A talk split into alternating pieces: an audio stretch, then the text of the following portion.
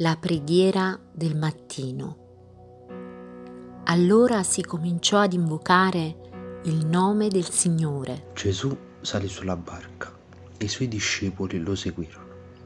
Ed ecco si sollevò in mare una gran burrasca, tanto che la barca era coperta dalle onde, ma egli dormiva.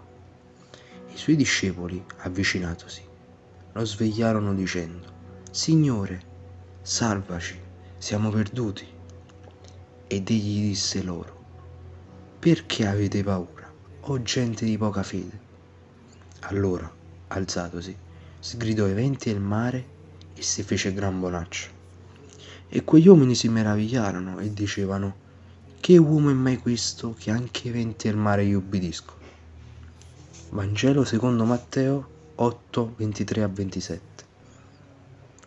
Questa mattina il Signore, attraverso la lettura di questo passo, ha messo grande pace nel mio cuore.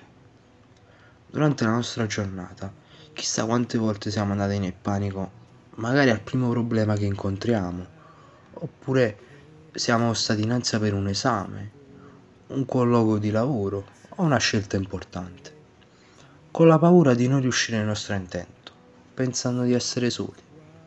Ed ecco che questo passo ci dà la speranza. I discepoli stavano seguendo Gesù. Erano felici, tranquilli. Sapevano che con loro non c'era una persona qualunque. Sta scritto ed ecco che poi venne una gran burrasca, tanto che la barca era coperta dalle onde.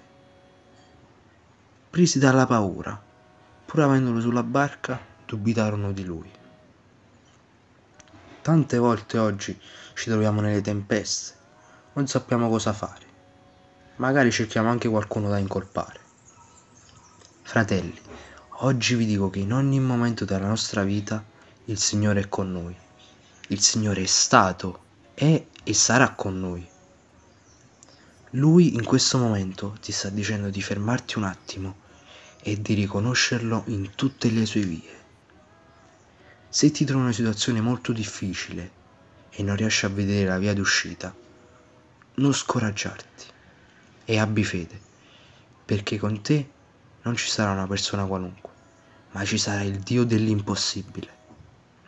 In Proverbi 16.3 sta scritto, affida al Signore le tue opere e i tuoi progetti avranno successo. Buona giornata, Dio vi benedica.